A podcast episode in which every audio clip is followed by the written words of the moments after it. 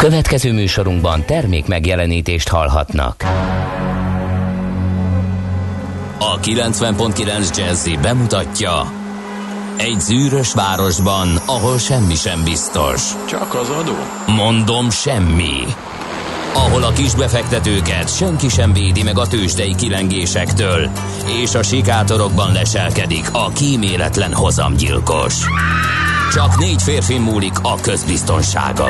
Hadnagy urak, merre vannak? A mindenre elszánt és korrumpálhatatlan alakulat vigyáz a rendre minden reggel. Hé, kik ezek az állati nyomozók? Négy férfi egyeset és egy nyalóka. Ács Gábor, Gede Balázs, Kántor Endre és Mihálovics András. Az íróasztal mögül pedig Profit kapitány diktálja a tempót. Humor, emberi sorsok, közönséges bűnözők és pénz, pénz, pénz. Egy különleges ügyosztály, a Gazdasági Muppet Show minden hétköznap reggel a 90.9 Jazzin. De is figyelj, ne csak a bárányok hallgassanak. De miért? Ha nincs pénzed azért, ha megvan, akkor pedig azért. Millás reggeli. Szólunk és védünk. Jó reggelt kívánok! Jó reggelt, Endre, szevasz! Október 25-e hétfő van, ezt írtad ide nekem. Ja, tényleg. de, de sajnos nem ez én, nem igaz. óriási tévedés. Hanem ki? A Gede. Tényleg? Igen. Nem, ő csak benne nem javította. felejtette. Igen, nem javította. Ne, ő csak benne fejtette. November 8-a van, ne tessék megijedni, hamarosan Márton nap. Én már tegnap Márton? túl, Már túl vagy a estem. ton? Igen, Na, liba hát- vacsora volt. Ó, Mm, nagyon finom. akkor, akkor neked Mindenkinek mázdid van. A De stúdióban az- Mihálovics És a András, stúdióban Kántor aki Endre már is. túlesett a Márton napon. E, igen, de mm, Szent Márton borát nem, mert száraz november van. ja, Megpróbálom ja, ja. kibírni. ja, már megint. Ah, én, Bár megint a Gede már elbukott, csak a ja, de én, vele nem is, én, kezdtél. én mi? nem is szoktam erre figyelni, úgyhogy Emberek száraz november, igen. Legyünk most az egyszer hasznos ügyben te képmutató. tegnap estél uh, aliba, Igen. tehát akkor te A igazából... Náncsi néniben voltunk, ja, és egy a jó macez, esőnapot a, tartottatok? a macez gombóc levestől kezdve a... A Náncsi néniben a kedvencem. Na. Nem tudom, van még az étlapon? Régen voltam Na. a kabinos kedvence. Van. Ó, oh, tehát én amikor nem tudtam dönteni, tehát soha nem tudtam dönteni, hogy mit fogok fogyasztani, az viszont egy állandó támpont, egy pillér volt, kikértem gyorsan egy kabinos kedvencét, és akkor utána Nekem ugyanez a kakas. a többi. Légy szíves, menjél el a Náncsi néniben, mert van kakas. Na, fú, hát Azt most nagyon ritkán túl lehet vagyok. kapni. De igen? Hát tu voltam, hát nem is De ez a hallottam. vörös-boros kakas 14 kakast levágtunk, van. Na tessék. bizonyám, úgyhogy azt így... én De az ki- a ki- rendes kifejlett? Nem, nem rendes kifejezet, mert a, ezek a kakasok, ezek csak egy volt azt hiszem rendes kifejezet, a többi az ilyen fiatal feltörekvő volt, és nem hagyták békén Szegény. a tíkokat, Aha. és ki kellett egy picit tisztítani a baromfi udvart, úgyhogy, de így is maradt még nyolc, úgyhogy az majd később. Szóval, hogy rezsőnapot tartottam. Igen. Jó. Úgyhogy nagyon, nagyon jó volt. Nagyon Na de ma nem az van. Tömeg volt. Ma a Zsombor napja van, és az egyik, sőt, a legjobb barátom a Zsombornak hívják, úgyhogy drága barátom. A jó Isten hittem, áldjon meg egészségben. Te is a barátom vagy, de ma nem te ünnepled a névnapomat. Azt tudod, hogy Több legjobb neve? barátom. Nem tudom, még Akkor most sosem ezt, na most a legjobb barátodnak oda dörgölhetsz, egy jó kis indiános név egyébként a Zsombor. Mert? Mert ő, ősi magyar név azt jelenti bölény. Na végre. Úgyhogy És ahogy így felidézem alakját lelki Ugye? szemeim előtt, no man, ezt omen. Remélem nem veszi sértésnek.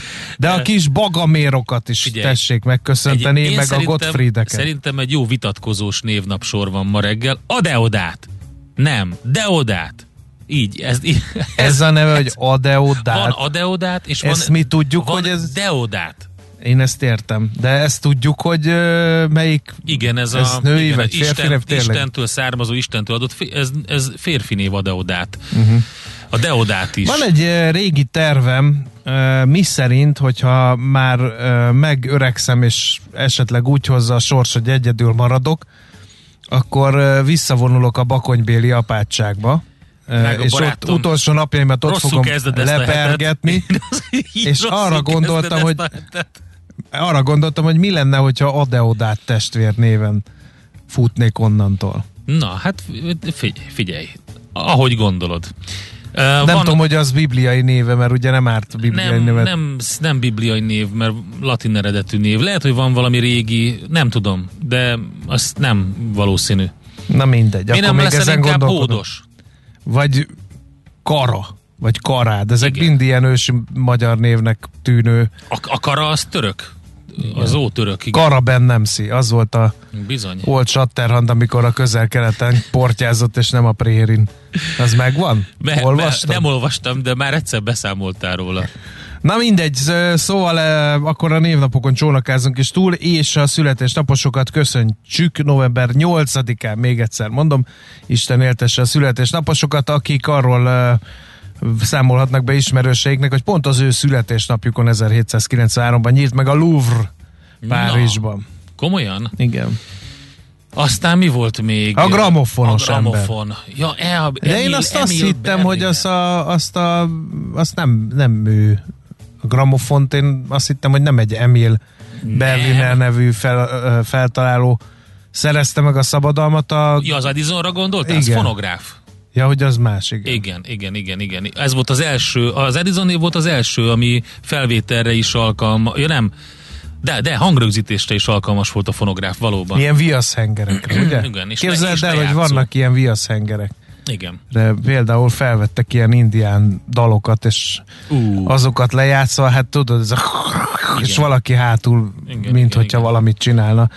Na, uh, Én szóval a vettem- kérlek gramofon Ecseri Emil Berliner. amikor divatos és volt. vettél egy viaszhenger? És uh, képzeld el, hogy vettem egy ilyen, egy ilyen régi gramofont, ami persze nem volt igazi, de nagyon úgy nézett ki, hogy igazi. Val, azt hiszem talán a tölcsér része az valami eredeti, és a többit azt újra fabrikálták.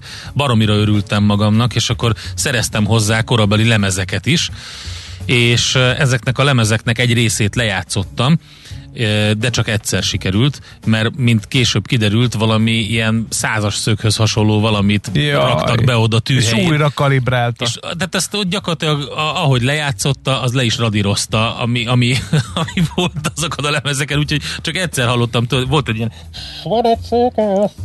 Tehát körülbelül, de azt vissza akartam tekerni, tehát így visszarakni a tűt, és ut- utána már nem volt semmi, csak csend. És ilyen ropogás. Úgyhogy azokat a bubokat leszette.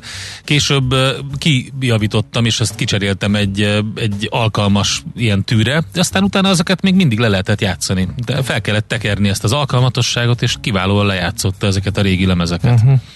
Hát, ahogy elnézem az osztrák és a német katasztrófa védelemnek a intermeit, amelyek a hétvégén láttak napvilágot az ilyet osztrák és német honpolgárok okulására, hogy hogy kell cseréppel fűteni, ami egyébként egy borzasztó nagy átverés, de dőljön be senki, hogy egy virágcseréppel majd megúszza a jégkorszakot, meg négy tea mécsessel, meg hogy hány havi hideg élelmet kell felsorakoztatnunk, és a többi, és a többi, és a többi.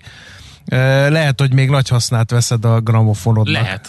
amikor majd elfogy a gáz a tárolóból, dalt- és akkor akkor te meg ez, a, ez lett a veszted, mind a kettőnk veszt. Ugye ezt? Igen, Na, én is. körülbelül. Na, 1895-ben röppenjünk át Wilhelm Konrad Röntgen felkiáltott, és azt mondja, nézd már, egy új sugár. Igen. És akkor, ut- akkor még nem sejtette, hogy róla fogják elnevezni a röntgen sugarat. Igen. Na, nézzük, hogy kik születtek ezen a szép napon. Bram Stoker, angol író, 1847-ben. Ő találta ki a Drakulát. Nem ő találta ki, ő a már ismert, ad, ad, akkor már ismert figurát egy, egy ilyen új köntösbe öm, öm, bújtatta. Um, igen, hát a mi volt? Dracula gróf válogatott rémtettei. 1897-ben jelent ez meg. Ezzel el is adta a könyvet ez a Ezzel, cím. tehát annak idején ez nagyon ment. Hát ugye volt az a regény, hogy Jesse James meggyilkolása a tettes a gyáva Robert Ford. Tehát hogy régen ilyen, Köszönjük szépen. régen ilyen könyvcímek voltak, hogy az embernek percnyi kétsége se legyen, hogy mit vesz le a polcról, és mit a, miért nem, az, az, az fontos centet. volt, mert ebben az időben elterjedtek az ehhez hasonló, hát inkább mi nem horror, hanem inkább ilyen, hát jó, de lehet horror, ilyen rém, gótikus történetek, Persze, igen, rém, igen. rém történetek, és Ez a Penny Dreadful nevű sztori abszolút ment, ugye filléres kis rém, rém előadások akár a színházakban, úgyhogy Bram Stoker ezt így nagyon jó meglovagolta ezt a hullámot. Aztán sok férfi társam nevében köszöntöm Margaret Mitchell, amerikai írónőt, az Elfújta a szél című regény ö, szerzőjét. Hát ez elsősorban a hölgyek körében népszerű, ez az elfújta a szél. Ö, Én végig kellett, hogy üljem film formájában is azt a három és fél órát. Scarlett, Igen. Úgy a távolba nézni, mint ahogy abban a filmben Igen. néznek, nem néz úgy Red senki. Butler, nem tudott, Red Butlernél jobban senki. Az a rész tetszett egyedül, amikor, amikor így Red Butler azt mondta, hogy ő most már nem bírja tovább az érzelmeit féken tartani, és egy szenvedélyes csókot nyomott Szerintem Red a... Butler az az archetípusa a vadkapitalizmusnak. Ő ugye mi volt ő? Kalandor, botrányhős, blokád, És, törő. milyen, és milyen menő volt, hogy eszébe se volt háborúzni a magasabb eszmék. Á, nem. Csak is a Érdekében- vagyonért. Igen, Tisztes, meg a csajok. Egyesek szerint tisztességtelen úton tett nagy vagyonra szert, ő lett Scarlett harmadik férje. Igen. Fantasztikus történet. Igen, akinek van ideje, eh, az olvassa el. Van ideje és- Írtózatosan és hosszú. kedve. Igen. Ilyen könyvajánlót, meg valamelyik klasszikust. ilyen könyvajánlót még senki nem falazott, mint amit mi csináltunk egy kis kedvet a Dracula című horrorregényhez, meg az elfújta a szélhez.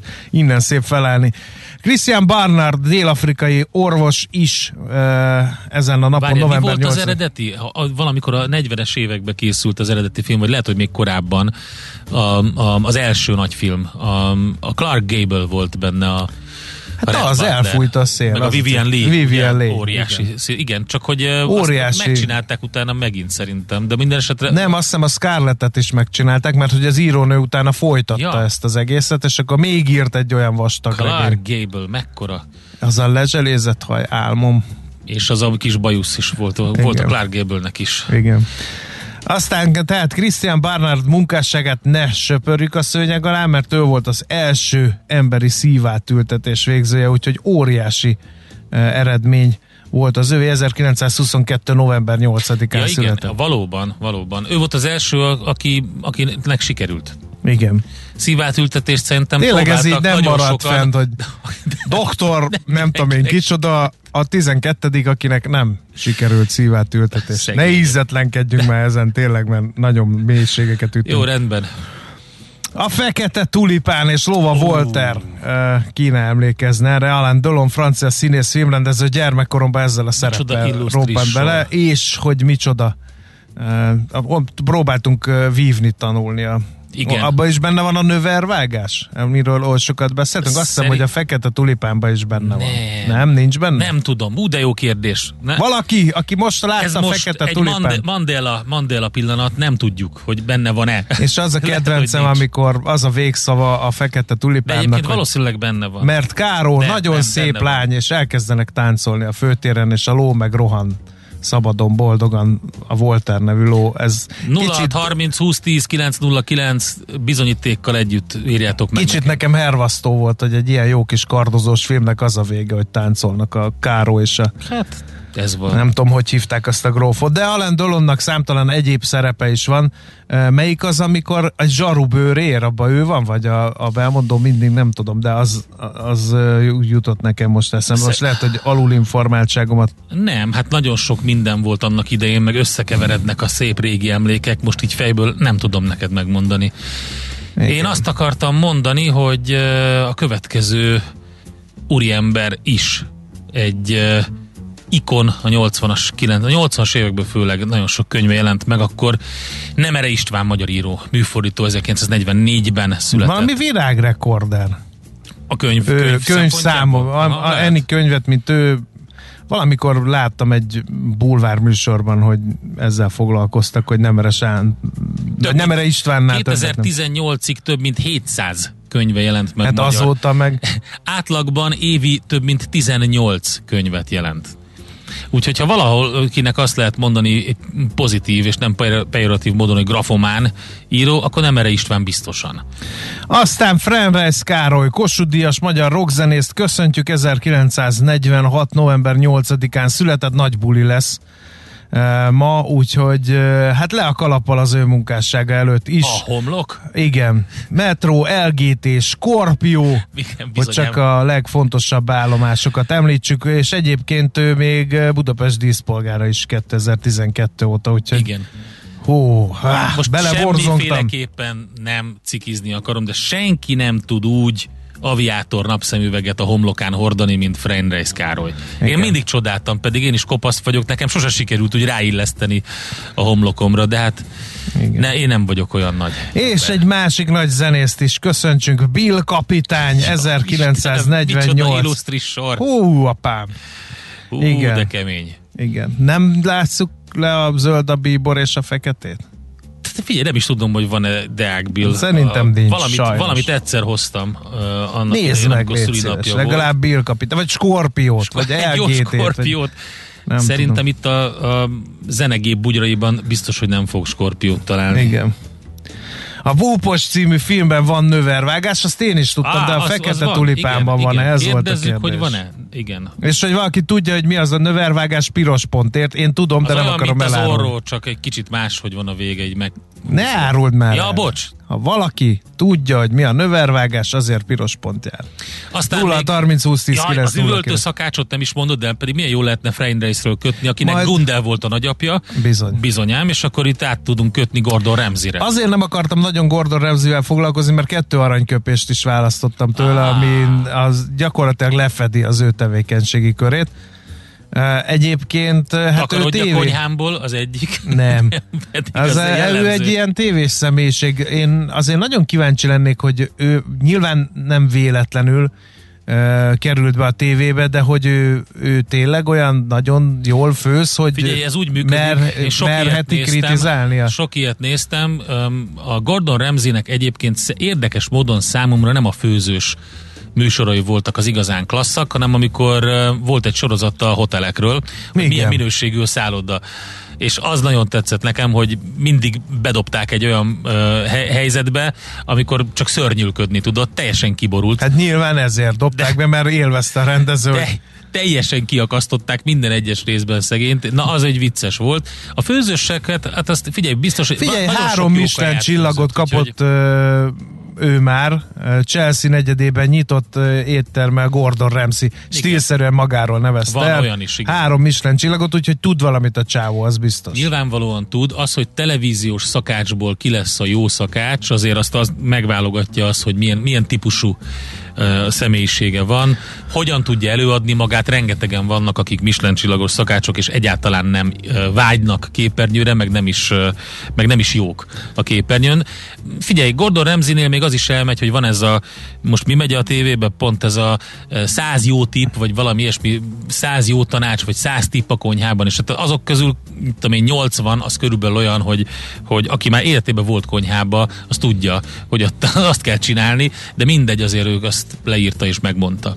Az megvan, hogy ö, szenvedélyes fotbalista Hát volt. azt- azt Az, majdnem leigazolta az FC Rangers, ö, és minden meg van bocsátva Gordon Ramsaynek két okból. Egyrészt, mert Minden. skót, és a skótok iránt nagy szimpátiával viselkednek. Mit, mit kellett neki? A más, kellett hát ez, hogy amit így mondasz, hogy most így Ja. nem biztos, hogy ilyen, meg olyan, meg hogy a brit birodalom rendjének birtokosa. Értem. Tehát ennyi. Ezért? Tehát ezzel ő már mindent elért szerintem. Jó. És egyébként az megvan, hogy a fickó F-fel az azért van, mert az csúnya szó. És hogy, Hogy illeszkedik Gordon Ramsayhez? Hát az a, volt egy ilyen sorozata, Ja, az a ja. fickó F-fel, és volt, azt hiszem volt egy olyan étterm, hogy the F word, Igen. az F betűs szó, az Igen. pedig hát ugye csúnya szót jelent angolul, és hogy, hogy azért, mert hogy ő ezt ugye gyakran Igen. emlegeti. Hát ez van. Na Gordon. ennyit Gordon Ramsay-ről. Kalap le, három Michelin csillagot nem adnak ingyen. Így van. Egyébként meg uh, majdnem a Rangersnél fotbalozott, meg- egyébként meg Skót és a brit Egyébként meg birodalom. tényleg idegesíthető, idegesítheti a butaság őt, úgyhogy Igen. rendkívül fel tudta magát paprikázni. Na, hát akkor szerintem a, mind az említett uraknak küldjük a következő felvételt. Nézz is! Ne csak hallgass! millásreggeli.hu Mit írnak a lapok? Hát kérem szépen, akkor kezdjük a világgazdasággal. Újít a MOL, őrzi a hazai termelést címmel van egy beszélgetés. Innovatív technológiákat is bevette az olajtársaság, hogy lassítsa a hazai szénhidrogén termelés csökkenését. A következő tízben lassan tovább csökken a MOL hazai szénhidrogén termelése. Gondolom tíz évben csak egy sajtóhiba volt itt a világgazdaság címlapján, de ennek fékezésére, valamint egyetlen nem hagyományos termelő mezőjén a társaság jelentős beruházásokat hajt végre, innovatív technológiákat is bevet. Ez Homonnai Ádám a MOL enyerté kutatási és termelési igazgatója nyilatkozta a lapnak, arra is emlékeztetett, még sok kőolajra és földgázra lesz szükség az energia átmenet évtizedei alatt mondja tehát ő. Aztán Közeledik a karácsony, nő az étvágy a hitelre, ezt is a világgazdaság írja, arról számol be, hogy egyelőre a bankok nem tapasztalnak összefüggést a gyermekes családok személyi jövedelemadójának visszatérítése és a növekvő hitelfelvételi kedv között. Ez egy körkérdés alapján írt a világgazdaság. Azután kereste meg a pénzintézeteket, hogy több olvasó is jelezte február 15-ig esedékes kifizetés miatt hitelből vásárolja meg az ajándékokat. Az éves áruhitelek több mint 35%-át egyébként ebben az időszakban folyósítják, írja tehát a világgazdaság. Aztán mi van még itt, ami még érdekes lehet? Majdnem évtizedes csúcsra emelkedhetett az infláció. Ez egy fontos hír, és uh-huh. még mhm. mindig a világgazdaságból. Kilenc éve nem látott magasságokba emelkedhetett az infláció októberben. Az elemzők konszenzusa szerint a világgazdaság megkérdezte őket, és azt mondták, hogy hát szerintük olyan 6,1 százalék volt az infláció. Kapaszkodjunk emberek, 6,1 százalék. Persze ez elemzői kon, uh, mi ez konszenzus, a hivatalos statisztika lehet, hogy más fog mutatni, de minden esetre elgondolkodtató. Kaposvár, Békés Csaba és újfalu önkormányzata sem tudott áramot venni a jövő évre. Annyira elszálltak az energiaárak, ugye erről beszéltünk sokat, egyelőre sikertelenek voltak a közbeszerzési kiírások, írja többek között a 444.hu. Egy másik érdekesség a 24.hu-ról, 20 ezer ukrán, 6 ezer kínai, 3 ezer vietnámi és 2 ezer dél-koreai is kapott tartózkodási engedélyt tavaly. Magyarország tavaly 54 ezernél is több, majdnem 55 ezer engedélyt adott ki nem uniós országok állampolgárainak, nagy részét 10 ország lakosainak.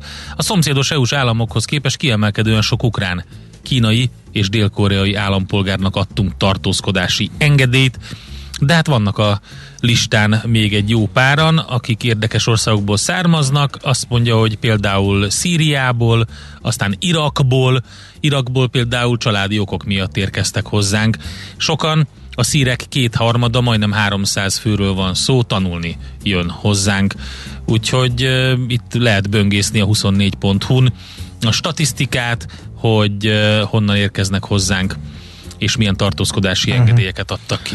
A magyar gazdaság nem versenyképes, a 27 uniós tagállamból a Magyar Nemzeti Bank idei rangsorában csak a 18. helyre jutottunk be, e, főleg az egészségügy és az oktatás a lemaradásban, írja a népszava e, de ezt tudtuk, inkább arról e, is beszámol a lap, hogy az a baj az egészségügyel, hogy alulfinanszírozott. Eddig sincs ebben semmi új. Eleve kevesebbet költ az állam erre a területre az uniós átlagnál, ezt a jegybank mondja viszont, ami mm. elgondolkodtató. Igen, Ráadásul igen. csökkent a ráfordítások GDP arányos értéke is 2010 óta. Éppen emiatt a magyarok saját zsebből az uniós átlagnál többet költenek egészségügyi szolgáltatásokra. Ez a jegybank szerint nem olyan nagy baj, de az igen, hogy ez nincs intézményesítve, ezért azt javasolják, hogy a jövőben kapjanak nagyobb szerepet az egészségpénztárak és biztosítók az ellátás finanszírozásában. A népszava emlékeztet, hogy ilyen törekvések már korábban is voltak az elmúlt húsz évben, de épp a jelenlegi kormány ellenállásán buktak meg azzal a kifogással, hogy szerintük az egészségügy nem lehet üzlet. Hát ehhez képest elég sok magánegészségügyi intézmény épül, szépül, és ott elég sokan vannak e, tapasztalataim szerint, úgyhogy e, írói munkásságom részeként ezzel egészítettem ki a népszava hírét. Hol zárt? Hol nyit? Mi a sztori? Mit mutat a csárt? Piacok, árfolyamok, forgalom a világ vezető parketjein és Budapesten. Tősdei helyzetkép következik. Mit fog a Richter Másfél mutatni? százalékos mínusz volt Budapesten, a Richter majdnem egy százalékot esett, De 8770 majd ma? forintig, a Telekom megúszta emelkedéssel, ö, 6 százalékot emelkedett, a MOL 1,4 esett, 2756 forintig, az OTP 2,35 százalékos mínusszal fejezte be a hetet 18.945 forinton, és a Telekom záróértékével adós maradtam 437,5 forint. A forgalom tekintetében még a 4 volt érdekes, az viszont 7,1%-os mínusszal fejezte be a hetet. Majd ma mit mutat a Richter? Az lesz az érdekes, mert hogy egy rekordprofitról számolt be a Richter gyors jelentésében, a várakozásokat meghaladó harmadik negyedévi árbevételről és nyerességről. Uh, ugye a Bét honlapján megjelent már a gyors jelentés, úgyhogy a Richter az köszöni szépen úgy tűnik, hogy nagyon jó Újabb van. rekordok folytatódik a csúcsdöntés, ezt írja a portfólió Hát Richter bizony. gyors jelentéséről, és az elemzői konszenzust felül teljesítő harmadik negyedéves bizony. bevétel és adózott eredmény. Amerikában így gyorsan összefoglalva a pénteki napot további csúcsokat lehetett látni, több mint fél százalékos Dow plusz, kettő tizedes Nasdaq és négy tizedes S&P 500-as, de ez elég ahhoz, hogy megint meglegyenek a pluszok. London és Frankfurt is nagyon jól teljesített, 0,3-0,1 százalékos plusz. A nagyon jó az azért, mert hogyha körülnézzünk az ázsiai piacokon, ott elromlott a hangulat, és mínuszban van a Nikkei és a Hang Seng Index is. Tősdei helyzetkép hangzott el a Millás reggeliben. Te szavaztál, hogy Elon Musk eladja a Tesla részesedését? Nem. Lehet szavazni, Nem, bárki engem szavazhat. nem érdekel. Elon Musk és a Dogecoin, és ezek nem érdekelnek. Az érdekel, hogy mit tesz. Úgyhogy Hát megkérdezett téged, hogy Engem- szer, szerény engem személyed nem szerint kérdez. ő eladja el, vagy nem. Nem, Azt az egy hittem, ilyen- hogy erről a tőzsde nem, az egy összefoglaló. ilyen hypolás. Hát nem, persze, nem foglalkozzunk. Itt van, azzal foglalkozunk, hogy itt van velünk Czoller Andika, jó reggelt, Jó reggelt! aki kortyolgatja a kávéját, és mindjárt elmondja a legfrissebb híreket. Hogy vagy, Andi? Miért vagy úgy, ahogy? Hétfő? Túl hétfő? Hát egy elmaradt szülinapi ünneplés volt tegnap Ó, este. értem. Nekem is lesz értem. egy decemberben, Akkor- addig kell kibírnom a száraz novembert, mert tudom, hogy a december korán sem lesz az. El sem tökéltem, és be sem tartottam. Nem. Elnézést kérek, hogy ezt ennyire nyomatom, de ez ilyen önerősítő. Hát, Hát, Tehát, hogy de nem bírjam már de tényleg egyszer meg Bírt akarom ki. próbálni. Én magával az eszmével egyet értek, ami, amiről de szól. ez lehetne száraz de- március, április, május. Vagy mit tudom én, például mértéktartó élet, lehetne Nem, egy ilyet is. az nem. nem. lehet, hogy mértéktartó élet. Hogy úgy, mondjuk nem isszuk szénné magunkat. megvan, hogy ez a 11 csávó- hónapban. nem, és nem. Az megvan ez a csávó bortiszik és vizet prédikál Én? most éppen. Nem a te és a mértéktartó élet. Te. Ne, én nem azt Hedonista mondtam. vagy, na Igen. hát. Hedonista vagyok, de az nem azt jelenti, hogy szénné kell inni magad az év 11 ki mondta? hónapjában, utána pedig verni a melkasodat, hogy száraz november. Erről van szó. Ez most De engem vádolsz, nem téged, szép? hanem az ez, ezzel a száraz novemberrel ezt a legtöbben így csinálják. Hát ezzel legitimizálják a értelme. Na kilengéseiket. de hát ennek nincs értelme. Ezt mondtam. Uh, azért van értelme, mert egyszer beszéltem Zahár Gábor toxikológussal a függőségekről egy konferencián, és azt mondta, hogy azért fontos a száraz november, most viccet félretéve, Igen. mert hogyha ha nem bírod ki, tök mindegy miért, valamilyen mondva csinált indokkal elfeledkezve valami, az azt jelenti, hogy ott már azért bajok vannak a mértéktartással és a függés. szerint már akkor is bajok vannak, ha megiszol két sört. Ha minden nap megiszod, így van. Igen, hát azért ezzel De, erőteljesen de, de, de, vitatkoznék. nem, én nem vitatkoznék. Én megértettem. Egyébként én ezt Igen. megértem, tehát én is úgy vagyok vele, Abszolút. hogy inkább nem eszem egyetlen szempisztáciát sem, mert imádom, de nem eszem inkább egyet sem, mert ha egyet eszem, onnantól nem bírom megállni, hogy ne egyek többet. Na, én pont így vagyok a száraz Na, novemberrel. hát igen. Na jó, akkor Tehát ezt jó nagy a kiveséztük. baj. Biztos sokakat érdekelt az iménti eszmefutatás. 0 30 20 mikrofonunkkal. 10 909, ide írjatok. Senki nem tudja, hogy a növervágás van-e a Ugye? Fekete Tulipán Ugye, című ugye? filmben. Te se tudod? Jézusom. Benne lesz a Most hírekben? ő semmi ilyet nem tud. Konkrétan fel tudja olvasni, amit összeszerkesztett híreket, és ennyi. Műsorunkban termék megjelenítést hallhattak. Nézd a Millás reggeli adásait élőben a millásreggeli.hu oldalon. Millás, Millás reggeli, a vizuális rádió műsor. A reggeli rohanásban könnyű szemtől szembe kerülni egy túl szépnek tűnő ajánlattal.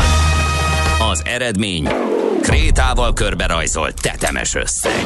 A tethelyen a gazdasági helyszínelők, a ravasz, az agy és két füles csésze és fejvállalakzat. A lehetetlen küldetés megfejteni a Fibonacci kódot. A jutalom egy bögre rossz kávé és egy olyan hozamgörbe, amilyet még Alonso Mózli sem látott. Millás reggeli, a 90.9 Jazzy Rádió gazdasági mapetsója. Vigyázat! Van rá engedélyünk!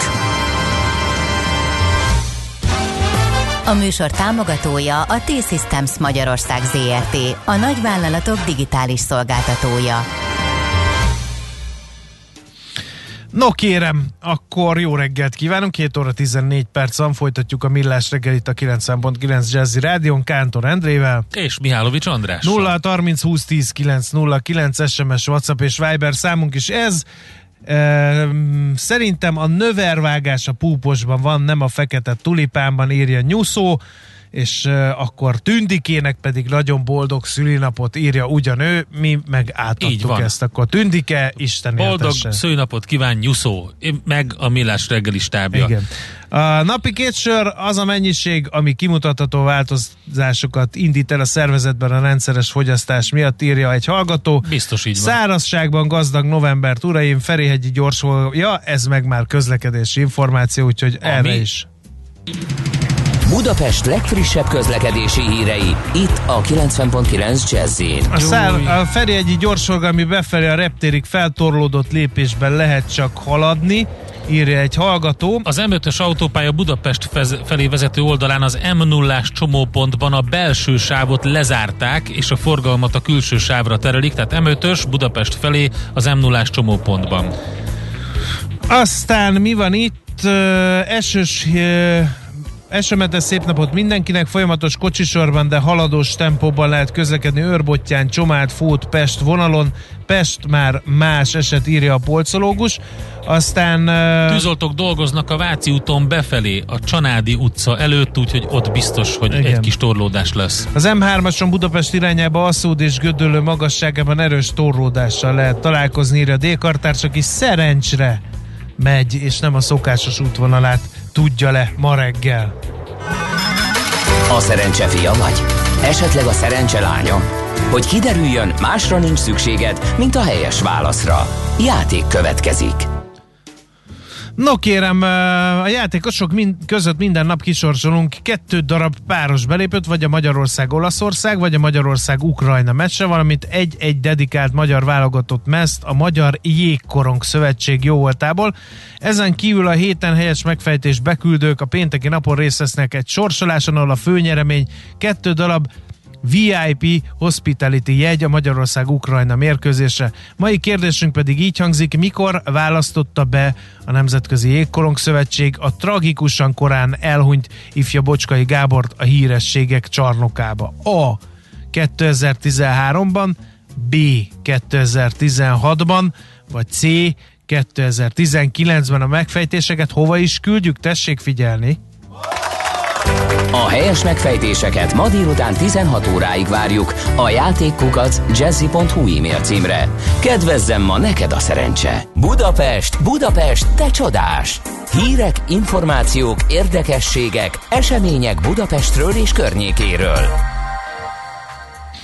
No, hát néhány hír a fővárosból. A legfontosabb szerintem mindenképpen az, hogy elindulhat Budapesten sajtóhírek szerint az egyórási jegy. Na, ez a izgi, BKK tényleg. közönségszavazást tartott, ez alapján pedig a legtöbben ezt az újítást szeretnék mobilon használni, és ez várhatóan 2022 év elejétől már elérhető is lesz.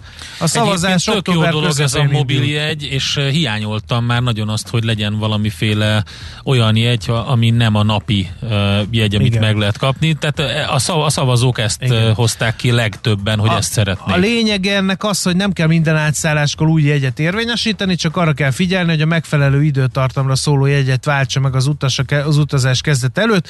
Tehát egy ö, óra alatt, ö, ugye ez az egy órás buszjegy volt a legnépszerűbb, ö, akkor bármennyit utazhat. Igen.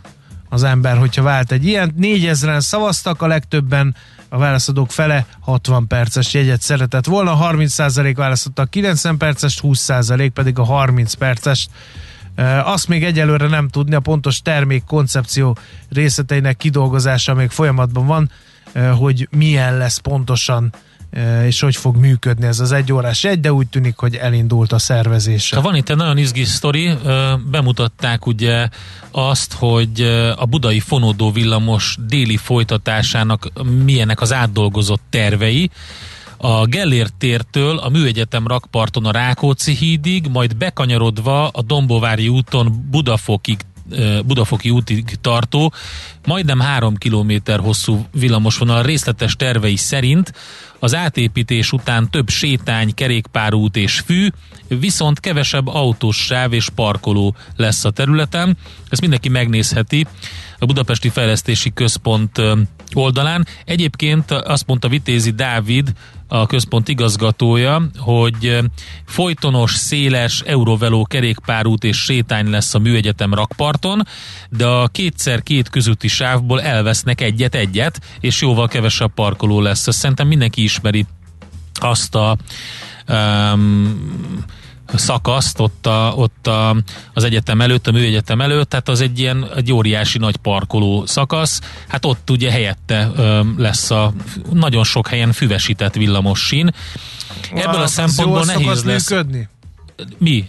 Hát, Mert én azt látom, hogy megint csak ugye átadunk egy nagyon szép dolgot, klasszul néz ki, de azt ápolni fogják azt ja, a gyepet? nem, azt ápolják, az, az, jól szok, az jól néz ki egyébként. Volt régen ott a Florián tér felé Igen, is, az, az, az, az működik? Az, in, az nem rég jártam arra, nem működik, tudom. de nem annyira jól, illetve hogy az szerintem egy ilyen, egy ilyen beta verzió, beta teszt volt.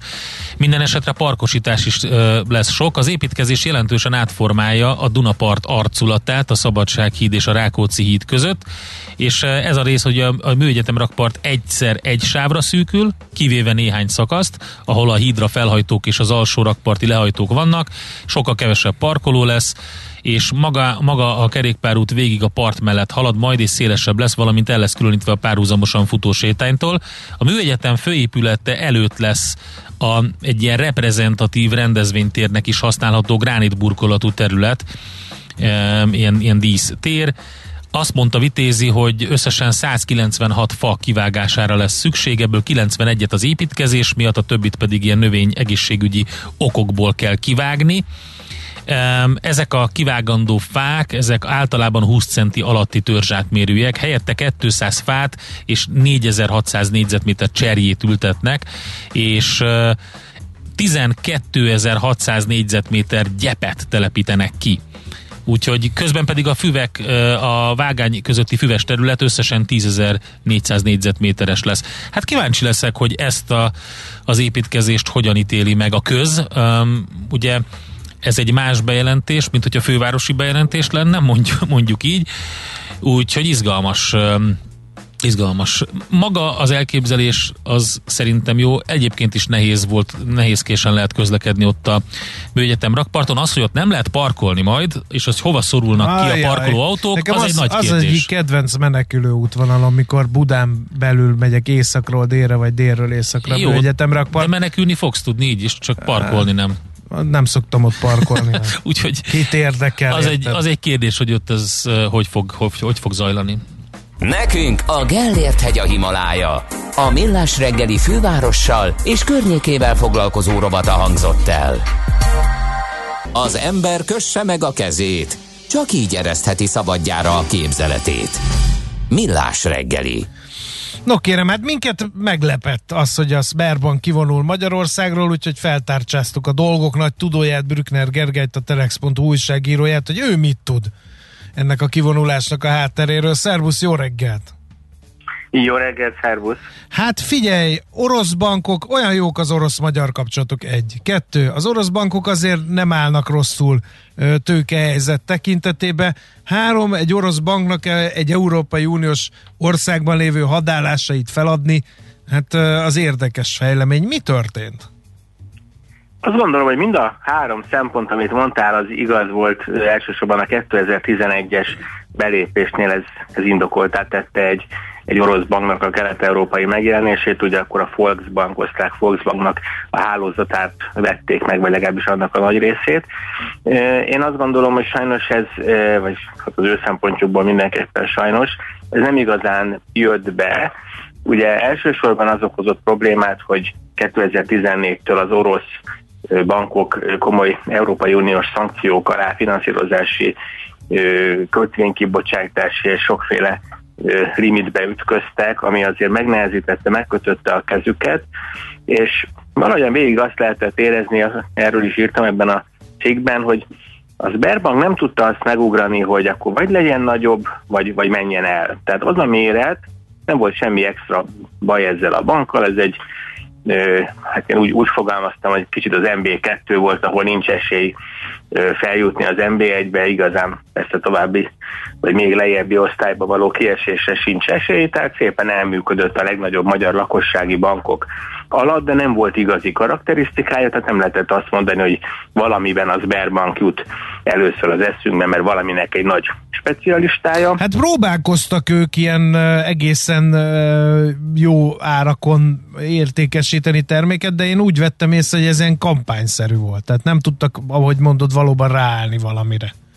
Volt ilyen, bár ö, amikor megérkeztek, akkor em, emlékszem, hogy akkor is ilyen piacon volt ilyen várakozás, hogy na hát ők aztán tényleg megtehetik azt, hogy esetleg egy, egy nagyon harsány kampányal, valami dömpingárazással lépjenek be a piacra, és ennél azért sokkal megfontoltabbak, meg konzervatívabbak voltak. Tehát azért igazán ez sem volt jellemző, de természetesen valóban voltak olyan listák, amikor a különböző ilyen banki termékeket összehasonlító oldalakon nagyon magasan voltak a, a jó ajánlataikkal. Tehát én is emlékszem ilyenre, amikor az Sberbankkal indultak ez, ezek a listák.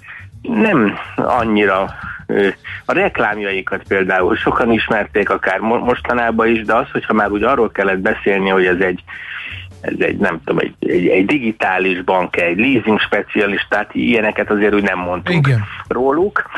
És Figyelj, hát Gergő, az nem lehet, hogy a, a, az, a magyar fogyasztóknak nem volt bizodalmuk egy orosz hátterű bankban?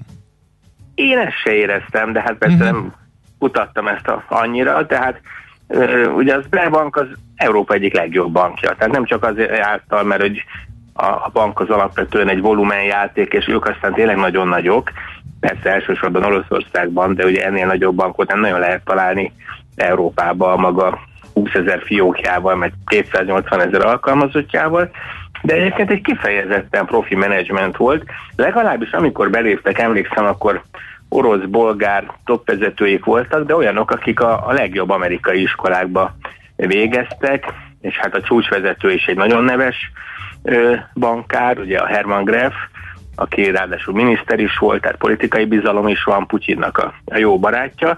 Tehát én azt gondolom, hogy minden adott, hogy az Sberbank jó legyen, csak valahogyan mégsem lett a régióban egy nem hagyott uh-huh.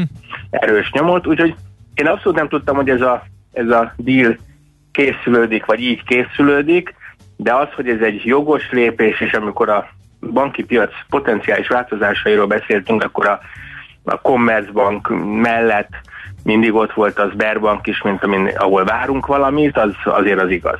Uh-huh. Na, és akkor innen érdekes, hogy egy ilyen piacon, ahol nem sok sót evett meg a Sberbank, ezzel a háttérrel, amit említettél, kilát fantáziát abból, hogy átvegye a hálózatot? Igen, ugye ez a mostani díl, ez egy csomagdíl volt, és a mi ö, magyar ö, leányvállalatunk, tehát az Sberbank Magyarország ZRT mellett négy olyan ö, bank is érintett, ami az egykori Jugoszláviában van, de azt hiszem, hogy nem tévedek, de szerb, szlovén, bosnyák, és azt hiszem, hogy horvát leánybankját is, is értékesítette most az Sberbank. Úgyhogy szerintem leginkább ez magyarázza azt, hogy a vevő az ebben a, ebben a régióban egy nagyon-nagyon erős üzletember, a Miodrág Kospic.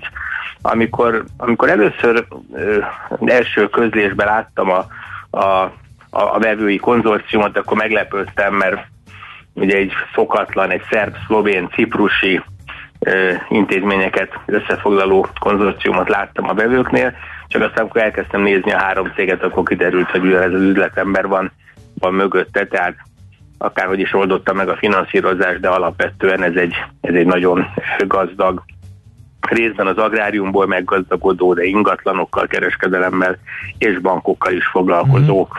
Vajdasági üzletember. Neki miért fontos ez a, ez a magyar piac? Tett egy szívességet az oroszoknak, nem oszt, nem szoroz alapon, vagy ő tényleg láthat fantáziát az egyébként egyre inkább koncentrálódó magyar bankpiacban? Mm, Ez a nagy kérdés, tehát én azt gondolom, hogy ez nyitott. Nekem az a, az a tippem, hogy ha ő ugye hazai korábbi érdekeltség nélkül megpróbálkozik az Sberbank Magyarországot működtetni, akkor beleütközhet abba a problémába, amit már érintettünk, hogy nem elég nagy, tehát egyfajta méretgazdaságossági dolog. Neki nincs mivel ugye Magyarországon integrálnia ezt az intézményt. Ellentétben például Szlovéniával vagy Szerbiával, ahol már van bankja, méghozzá egy erős bankja van. Úgyhogy én el tudom képzelni, hogy nem ez a vége a történetnek. Lehet, hogy neki fut, lehet, hogy megpróbálkozik, de azt is el tudom képzelni, hogy ő így tudta megvenni, ez az öt bank együtt volt eladó, viszont a következő időszakban átgondolja, hogy ezzel a csomaggal ő mit tud kezdeni. Most a Telenornak a története jut eszembe, ami a, ahol a norvégok, amikor kivonultak, akkor a Petr Kellner azóta síkbaleset, vagy helikopterbalesetben elhunyt milliárdos, ugye elkezdte egyedileg hasznosítani a megvásárolt távközlési cégeket, itthon például ugye az Antenna Hungária szállt be. Kicsit ilyennek érzem a, a a Niodrák Kostics vásárlását is, hogy el tudom képzelni, hogy, hogy viszonylag hamar a magyar bankkal valamilyen további társulásba vagy tranzakcióban fog gondolkodni. Uh-huh. Na, hát meglátjuk, hogy milyen hídfőállásokat tud kiépíteni, vagy azokat hogy tudja jobban feltornászni, és akkor biztos lesz vevő rá. Olyan- Van, itt, van itt olyan szuperbank, akinek Igen. lehet, hogy kell. Igen, olyan uh, forgatókönyv nem lehetséges, nem esélyes szerinted, hogy ö, egy kicsit azt próbálja meg, mint a Digi, hogy felforgatni a piacot? Ami a Diginek utóbb nem jött be, hiszen ugye arról szólnak a tárgyalások, hogy szöröstől bőröstől lenyeli őket a forágyi, de ők azzal jöttek be, hogy majd ők felforgatják a becsontosodott mobilpiacot. Tehát nem lehet, hogy a, ez a mm, vajdasági üzletembernek valami hasonló van a, a fejében? Én azt gondolom, hogy bár ugye ő egy nagyon gazdag ember, talán Szerbia leggazdagabb, vagy második leggazdagabb embere, egy, egy fél milliárd dollár vagy euró körüli vagyonnal, tehát ő egy, egy, egy komoly entitás, de azért azt hiszem, hogy a magyar lakossági bankpiacnak a felforgatásához kisebb játékos, mint mondjuk egy klasszikus ö, sok országban jelenlevő multinacionális bankcsoport. Én nem annyira számítok erre, ettől függetlenül ugye ez, nem kizárt, és ezért nagyon fontos, hogy jóval, tehát jó néhány hónappal későbbi eseményekről beszélünk, ennek a dílnek azért be kell fejeződnie 2022 közepe, vagy legalábbis az első negyedéve után fogjuk szerintem látni ezeket a hatásokat. Uh-huh. Oké. Oké. Okay.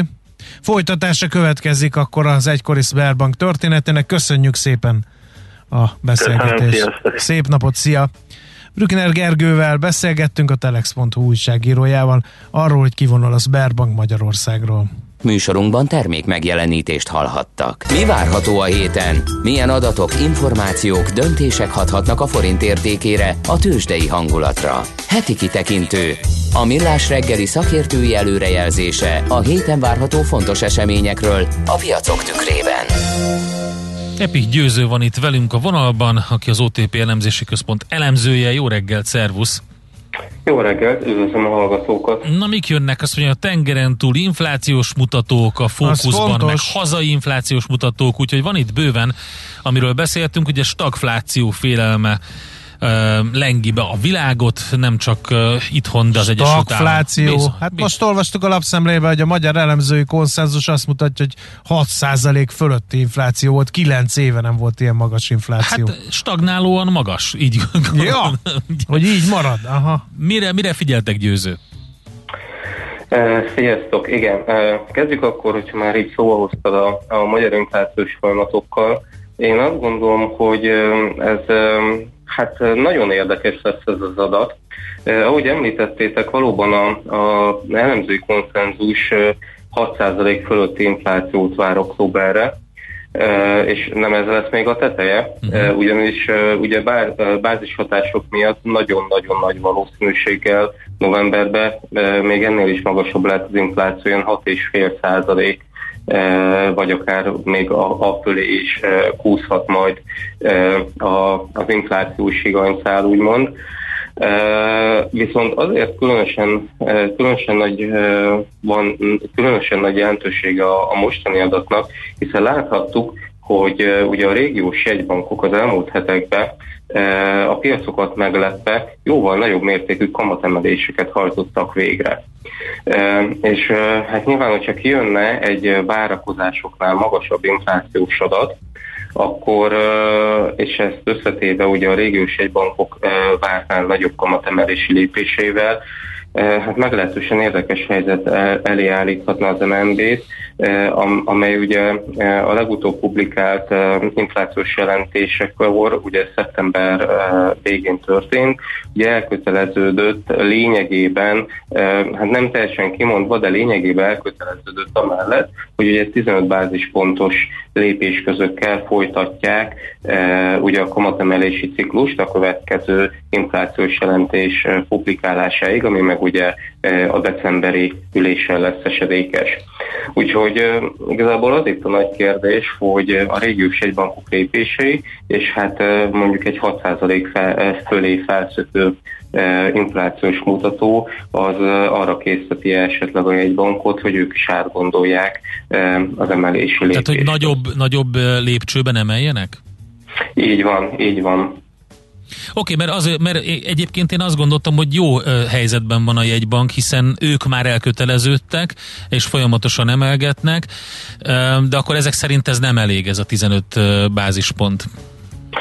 Hát nagyon úgy tűnik, hogy, hogy ugye a, a régiós jegybankok úgy gondolják, hogy hogy egy, tehát hogy, hogy egy ilyen normális, mondjuk 25 bázispontos kamatemelési lépés köznél úgymond sokkal erősebb szignaling kell uh-huh. a piacok felé, hogy, hogy, hogy úgymond komolyan gondolják ezt az infláció elleni harcot.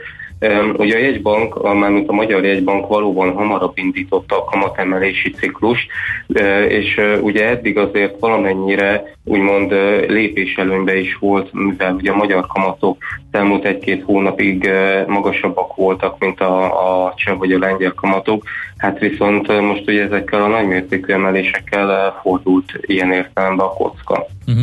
Oké, okay, mi a helyzet az Egyesült Államokban? Az Egyesült Államokban azt láthatjuk, hogy az elmúlt 3-4 hónapban eléggé beragadt infláció 5,4% környékén, és hát nagyon úgy tűnik, hogy erről a szintről most sem nagyon fog csökkenni. Amiben ugye eddig esetleg a Fed döntéshozók részben kapaszkodhattak, vagy a piacokat nyugtathatta, az, hogy a maginfláció ugye elindult, korábban 4,5%-on volt a csúcsa, és onnan elindult lefele, a legutóbbi adat az 4%-ot mutatott. Megítélésem szerint ugyanakkor a helyzet ennek sokkal borúsabb, ugyanis az Amerikai Egybank szokott publikálni egy úgynevezett ilyen trimmed mean típusú mhm. inflációs mutatót. Ez gyakorlatilag azt jelenti, hogy nagyon részletesen végnézik ugye az inflációs tételeket, és a, hát ugye módszertantól függően, de jellemzően ugye a, leg, a legnagyobb és a legalacsonyabb árváltozás mutató 15%-ot úgymond levágják az inflációból. Ugye ez azért tud a jelen helyzetben különösen hasznos lenni, mert ugye sokszor elhangzik, hogy ugye ezek a magas inflációs mutatók csak néhány ilyen újranyitáshoz kötődő ágazathoz kapcsolódnak, ugye akik újra nyitottak, és akkor gyorsan árat emelnek, mert ott most szűkösség van, stb. stb. És hát ugye, hogyha valóban ez lenne a helyzet, akkor ugye ezek a trimmed mint típusú indikátoroknak nem nagyon kéne emelkedni, hiszen ugye ezeket a legnagyobb árváltozású tételeket ugye pont, hogy levágják róluk, de az a helyzet, hogy, hogy ezek is az elmúlt hónapokban igen jelentősen begyorsultak, és most már a, a legkonzervatívabb mutató is bőven 2% fölött van, Hát illetve inkább úgy mondanám, hogy ugye a, a, több FED tagintézmény csinál ilyen típusú mutatót, mindegyik egy kicsit módszer, más módszertannal, és a legalacsonyabb is már bőven 2,5 százalék fölött van, a legmagasabb az meg már inkább 3,5 százalék körül van. Tehát ilyen értelemben azt lehet mondani, hogy ez arra utal, hogy ez az infláció gyorsulás, ez bizony eléggé széles bázisú és nem, nem csak itt az újranyitáshoz kötődő dolgok. Igen, akkor lekerült az a napirendről, hogy egy ilyen átmeneti megugrásról van szó, mert ugye erről is vitatkoztak a makrogazdasági elemzők, hogy ez tartós vagy átmeneti jelenség. Akkor ez most már, hogy átmeneti, ez lassan kikopik a közbeszédben. Hát én azt, én azt gondolnám, hogy, tehát, hogy én értelemben szerintem ez sose egy ilyen 0-100 dolog uh-huh. volt, hogy, hogy 0% tartós és 100% átmeneti, hanem mondjuk korábban azt lehetett mondjuk gondolni, hogy mondjuk, és mondok amit, hogy 20% a, a tartós, és 80% az átmeneti, és hát ez egyre inkább úgy tűnik, hogy inkább megfordul, hogy mondjuk 80% a tartós, és 20% az átmeneti, tehát én azért azt gondolom, hogy fog, fog itt moderálódni az inflációs dinamika, ugyanakkor úgy tűnik, hogy a tartós komponensek azok, azok, azok nagyobb súlyt képviselnek, mint azt mondjuk korábban gondolni lehetett. Akkor nem veszélyes ez a, a nagy jegybankok tétlenkedése? A Fed is ilyen beszél a szigorításról, de nem lép, az Európai Központi Bank még csak nem is nagyon beszél róla, közben pedig itt azért például a régiónkban azért neki lendültek a, a jegybankok, és gyanítatóan pont az infláció elszabadulása miatt. Hát ugye az a probléma, hogy az elmúlt, hát nem is tudom, azt szerintem lehet nyugodtan mondani azt, hogy bő 20, lehet, hogy 25 évet is, Ugye azért az ilyen nagy esetgazdaságokban hozzászokhattak a egybankok, hogy ez az állítás, hogy ugye, hogyha el is ment az olajár, akkor ugye akkor következő évben, hogyha kiesett a bázisból, akkor visszament az infláció. Tehát hogy igazából ez az állítás, amit, amit ugye megfogalmaztak, ez gyakorlatilag az elmúlt 25 évben valóban igaz volt.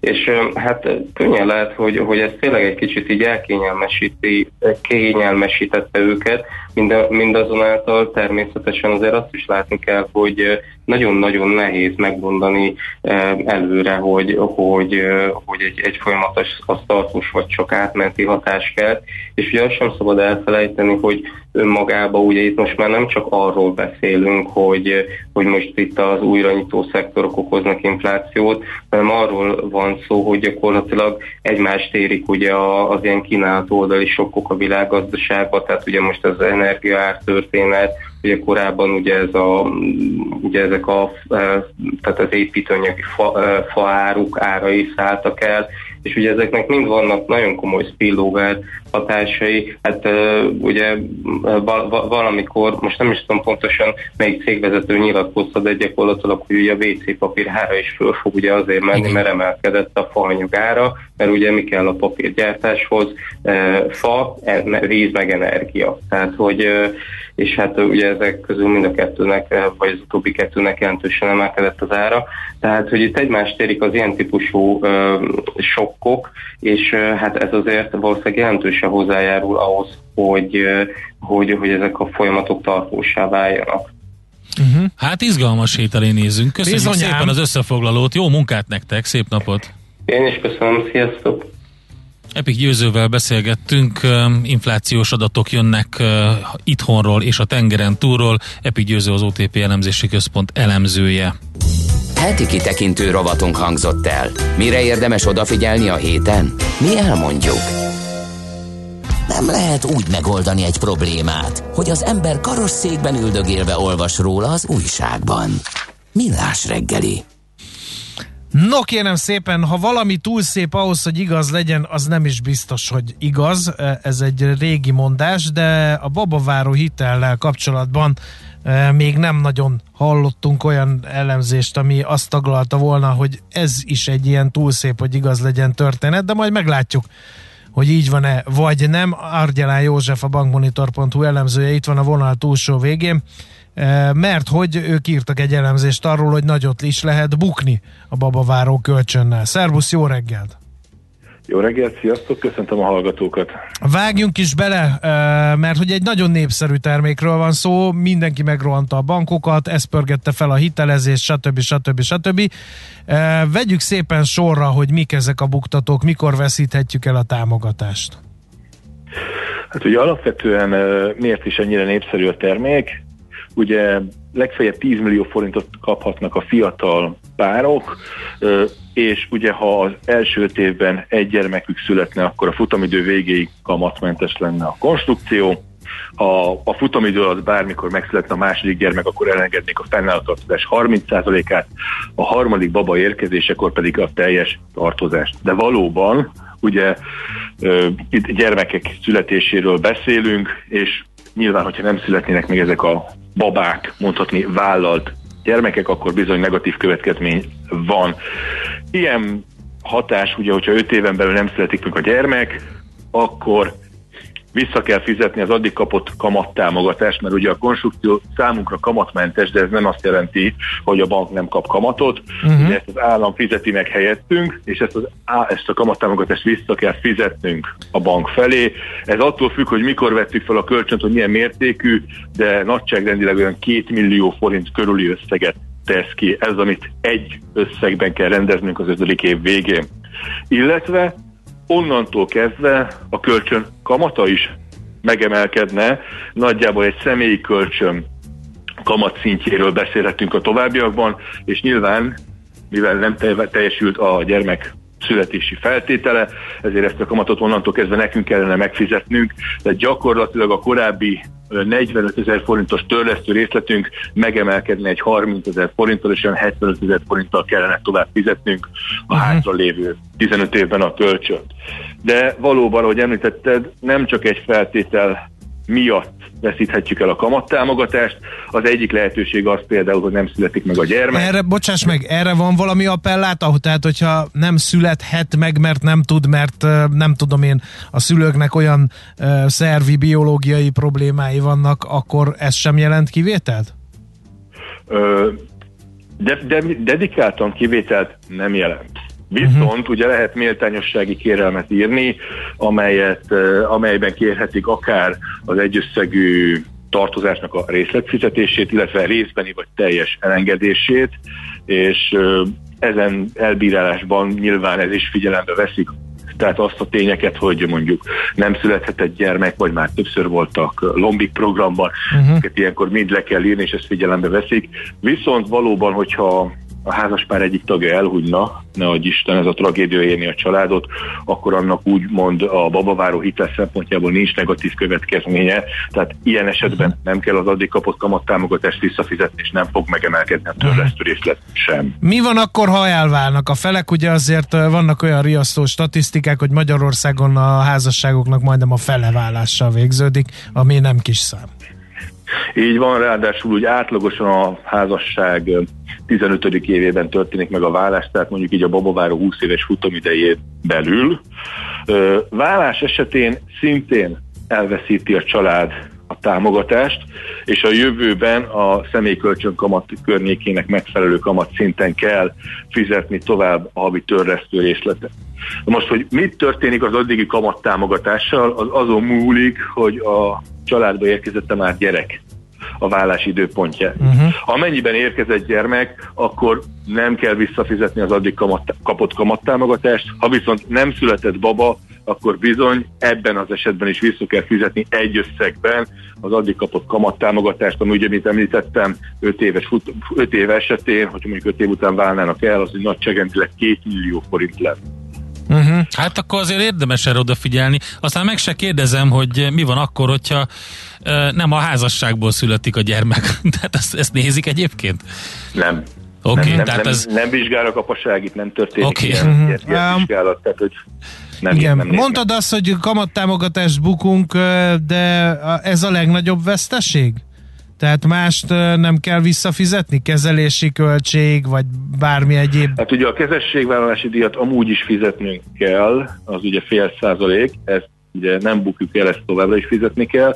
A másik teher egyébként szintén jelentős, tehát azért az a 30 ezer forintos részlet emelkedés, amit említettem, ez is azért nagyságrendileg azért 5-7 millió forintot hozzádobhat a mi visszafizetendő összegünkhöz, így összességében ugye az eredetileg, ha csak egy gyerekünk születne, akkor olyan 10,5 millió forintot kellene visszafizetnünk, ugye a fél millió forintot a kezességvállalási díjból származna. Na most, hogyha 5 év után nem születik gyerekünk, akkor egy összegben 2 millió forintot, és amúgy egyébként a megemelkedő törlesztő részletek miatt nagyjából 15-16 millió forintot, tehát összességében azért ez egy 11-18 milliós teherén növekszik. Ez a babaváró hitel. Tehát a másik lába az, hogy a kamat emelkedik, és plusz 30 ezer törlesztő, az bizony egy jelentős milliókat pakol rá a visszafizetendő összegre a hátralévő futamidő alatt. Mi a jó tanács azon kívül, hogy csak a babaváró hitel miatt azért nem éri meg összeházasodni, ezt azért azt hiszem, hogy kiámoztuk az eddig elhangzottakból, de mit kell tenni, hogy valaki ne essen ebbe a hibába? Nem kell elválni, csak hát ugye... Uh, Ez ugye csak igen. sem tervez házasságkor válás, de ez azért azért hosszú évtizedekről beszélünk, sajnos statisztikák azt mutatják, hogy valóban elő szokott fordulni. Amit mindenképpen javaslok, egyrészt, hogyha valaki külföldre szeretne költözni, vagy tervez ilyet, az gondolja át alaposan a babaváró igénylését, mert a harmadik olyan ok, ami miatt elveszíthetjük a támogatásokat, az az, hogyha a család mind teljes egészében kiköltözik külföldre. Tehát, hogyha az elkövetkező években ilyet tervezünk, akkor vagy ne vegyünk föl babaváró hitelt, vagy kalkuláljunk ezekkel az extra költségekkel. A másik, ami egy jó tanács, és ezt egyébként sokan élni is szoktak vele, az az, hogy a babavárot már akkor igényeljük meg, amikor úton van a baba, tehát uh-huh. terhes a feleség. Ebben az esetben ugyanis, ha már eléri a magzat a 12 hetes kort, akkor megszületett gyermeknek minősül, gyakorlatilag a terhesség alatt meg tudjuk igényelni a babavárót, és amikor eléri a 12 hetes terhességet, vagy megszületik a gyermek, ez ebből a szempontból már mindegy, akkor már kérhetjük is azt, hogy igen, megszületett a gyermekünk, kérjük a futamidő végéig a kamatmentességet, és akkor gyakorlatilag olyan probléma, hogy a baba nem érkezik meg, nem születik meg, hiába próbálkozunk, ilyen már nem állhat fent. Jó, Hát nagyon szépen köszönjük az összefoglalót, közzétettük, reméljük, hogy sokan okulnak belőle. Hála neked, még egyszer köszönjük a munkát, és szép napot kívánunk. Én köszönöm szép napot nektek is. Sziasztok! Szervusz! Argyelán Józseffel a bankmonitor.hu elemzőjével vettük végig a babaváró kölcsönbuktatóit. és megyünk tovább Czoller Andi legfrissebb híreivel, információival, majd jövünk adóvilág rovatunkkal, Norvégiába fogunk ellátogatni szakértőinkkel. Czoller Andi Volt már van. Norvégiában Czoller Andrea? Igen. A fjordok hazájában? Na, tessék. És rénszarvas hús? Ettem, én tiszteletbeli lap vagyok. Lap mert- asszony lettél? Igen. Viccelj. Egyszer volt, kislány voltam, kórussal voltunk kint, oh. és egy ilyen sátorban reszelt agancs darabokat kellett megenni, Na tessék. meg rénszarvas tejet inni, és ezáltal Milyen fel- a rénszarvas tej? Kíváncsi. Fogalmam sincs. Nem emlékszel? Hát semmi, hát tej. Hát Összeszorított Igen. foggal túl nem jutott extra, rajta. Tehát, hogy nem, ne, arra nem emlékszem, Nem hogy hogy öklendeztem ilyen volna. traumát okozott nem, volna minden? Nem, nem, nem. Van oklevél minden? Hogyne. Ez ott volt egyébként a, Mikulás házától nem messze. Oké, sark akkor, a, hé- akkor uh, februárban jössz velem sátorozni. Februárban. Nagyon csúnyán besétáltál ebbe a csapdába, de ezt, most ezt Hát nem ha gondoltam egy volna. laplány nem bírja, akkor ki? Mi Ez mégse jó. Norvégia, ez Közép-Európa. érted? Jó, de, de azért nem És még rénszarvas tejet. burkolozva kell aludni, Hát mondjuk. miért a lapok mibe burkolóznak, ne viccelj már. Az a kérdés, hogy ők hogy alszanak. Állva. Lapjával? Ez a, ugye? Tudtam, tudtam. Köszönöm Drága szépen. hallgatóink, az az igazság, hogy én, A mint a, a szóviccek elleni keresztes háború Gro- Gottfriedje eh, állok itt ma reggel, mert a technikai személyzet eh, és eh, olyan helyekről kapok szóvicceket indokolatlanul, ahonnan nem is számít, mert a klasszik rádió műsorvezető nője is alám pakolt egy ilyet, Tessék. úgyhogy én ma utóvét harcokat vívok, veszélyben a haza, mentsetek meg. Műsorunkban termék megjelenítést hallhattak. Hé, te mit nézel? Nem tudtad? A Millás reggelit nem csak hallgatni, nézni is lehet. Millásreggeli.hu Nézzünk, mint a moziban!